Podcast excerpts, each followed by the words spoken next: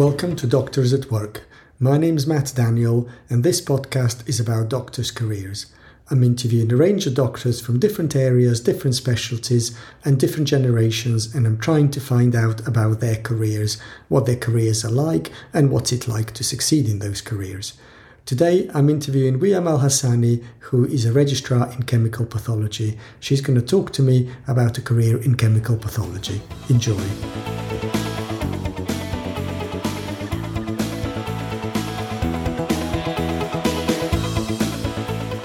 Welcome, Wiaam. Tell us a little bit about yourself. Uh, thank you for having me today. Uh, my name is Wiaam Al-Hasani. I'm thirty-two years old. I'm a medical doctor in the N H S, originally from Iraq, finished my undergraduate there and started my N H S career in two thousand sixteen. And currently I am a registrar in chemical pathology slash metabolic medicine in London. Okay. What's that like? Uh, so metabolic medicine or chemical pathology is a new, relatively new specialty.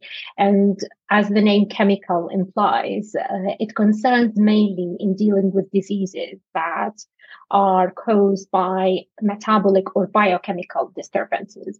Perhaps the most well-known to the audience is diabetes, obesity, or hypercholesterolemia. Uh, so that's part of the job. The other part involves uh, laboratory biochemical uh, management, uh, so running the biochemical lab for the hospital. Okay. And how did you get into that area? Uh, that's a very good question. Um, this specialty does not exist in my own country. And then perhaps um, life takes you in different turns, because when you come to a new country, you have only the, let's say, the classical specialties of general medicine, surgery, gynecology. Um, but then with being overseas doctor, not everything is open for you. And you have to be pragmatic in looking and being open-minded about what's already there, because there are opportunities, so you just have to look for it. So I came across it on uh, Oriel dot com, the training website. Uh, and, you know, in each round, they advertise for so many specialties. For example, immunology, I didn't know what, what it was. And similarly, chemical pathology. So you start searching um, and then you put a list and you think what actually suits for you.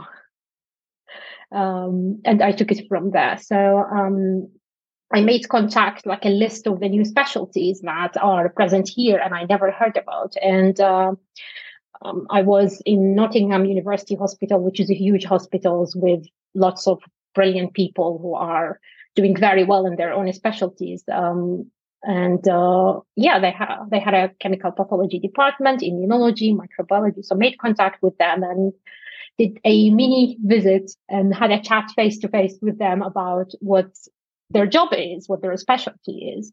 And then I took it from there.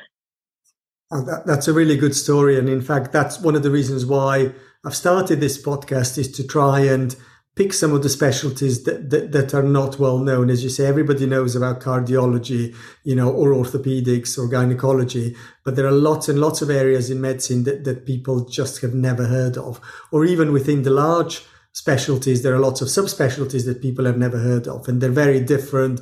They have very unique cultures and unique patients. Um, and what I'm hoping that this podcast will achieve as I go through and identify some of the lesser known specialties, that hopefully people will get an idea and think, okay, actually, this sounds nice. Maybe this is for me. Um, what's your typical week like? Uh, that's very good question, because I think I am very privileged to have a very varied day-to-day job. Uh, so um, I would do typical of four outpatient clinics as a registrar, dealing uh, with either obesity clinic, uh, diabetes clinic, and then within diabetes now you have plenty of specialist service. So there is a pumping clinic, or there is a gestational diabetes clinic, or type one clinic, and each patient is very different from the other. Um, or a bony clinic, that's the other area I would deal to. Um, I would have an on-call day in the laboratory dealing with a the specific lab issues that could range from anything between, let's say, a failure of analyzers or uh, difficulty of a clinician to interpret certain tests or a certain result. Uh, so that's where kind of a Sherlock Holmes investigative has, you have to see where things went wrong and what the result actually means. Uh, and I have to say, regularly, I would have either a teaching session for the medical students or a new staff member. Um, and I would have half a session at least for my audit work or research. Um, so there might be like a conference somewhere that we have a very interesting lab result about a patient that we want to present the case, or a very interesting data about um, some unexpected result. Uh, for example, we have issue with our calcium, which is a test that every doctor uh, would uh, would request, but m- perhaps many don't know that uh, adjusted calcium is something that's very much involved in uh, equations and calculations, and the result really needs so much thought before you can act on it. Okay, so so I'm hearing that you're you're, you're seeing some patients directly. Um, and what they they're, they're then they directly under your care, yeah. Okay. Yes. And then then you also you're giving you're giving feedback and opinion for patients that are under somebody else's care, but you're interpreting their results and analyzing them. Um, and then there's an element of laboratory work which involves working within the people that work in laboratories and making sure that the, that the analysis side of it, as opposed to the interpretation side of it, is working properly. Exactly. Okay. Um, so what, what kinds of patients do you tend to see? Um, it's it's it's very wide range, because we might have patients who are young with inherited genetic disorders, but we also have the patients who are on the other spectrum of age, uh, who come with osteoporosis or high cholesterol. Uh, you also have a pregnant woman. Uh, so it's it's very heterogeneous group of patients. And sometimes I don't deal with patients. I just deal with their results. Uh, and I have to gather other information from their direct clinicians. Yeah. If I think of the patients where you are directly managing them, what what kind of results are you getting? What what's what's what kind of outcomes are you looking for? Uh, so the main focus for us now is cardiovascular disease prevention, uh, and it's an area that we are trying after COVID to catch up with, because there has been lots of missing on that side. Um, so basically, the outcome is to reduce the cardiovascular disease, whether in primary or secondary setting, by proper sustainable management of these diseases. I mean, obesity, diabetes, or high cholesterol. Um, and patients' um, outcome uh, it can not only just numbers. I would say your H b A one c is that, or your cholesterol is that. It's a more patient-centered and life equality management as well. Um, so we we we we are trying to kind of provide a comprehensive service with dietitian, with psychologist, uh, with us as a clinician, to tackle different parts of what contribute to the development of these diseases. Mm-hmm. You mentioned that one aspect is interpreting results and helping other clinicians with that. Tell me about the relationship between yourself and other clinicians. Uh, so um, we are present in the hospital. Usually in most of the hospital, uh, the doctor on call is a duty biochemist.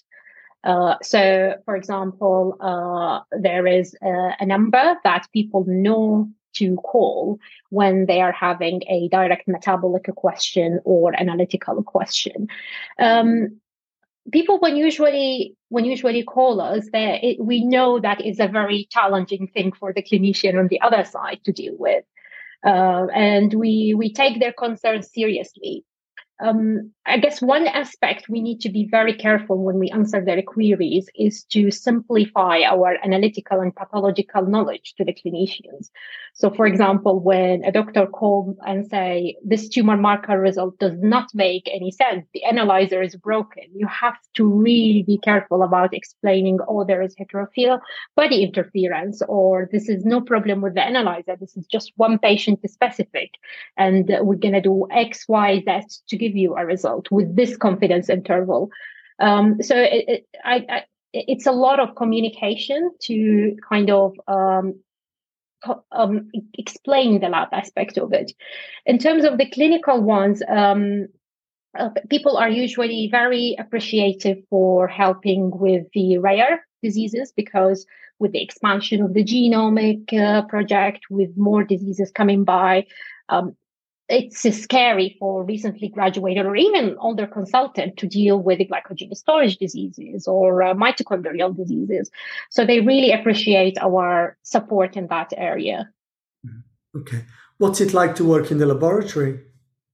Oh, it's really exciting and it's eye-opening, because I, as a clinical doctor before coming to Kempath, I had this idea about the laboratory being like a massive lab computer machine that does everything we wanted to do and give us the most accurate result. But then when you start working, you bit by bit understand how to untangle every result and apply it clinically to your patients.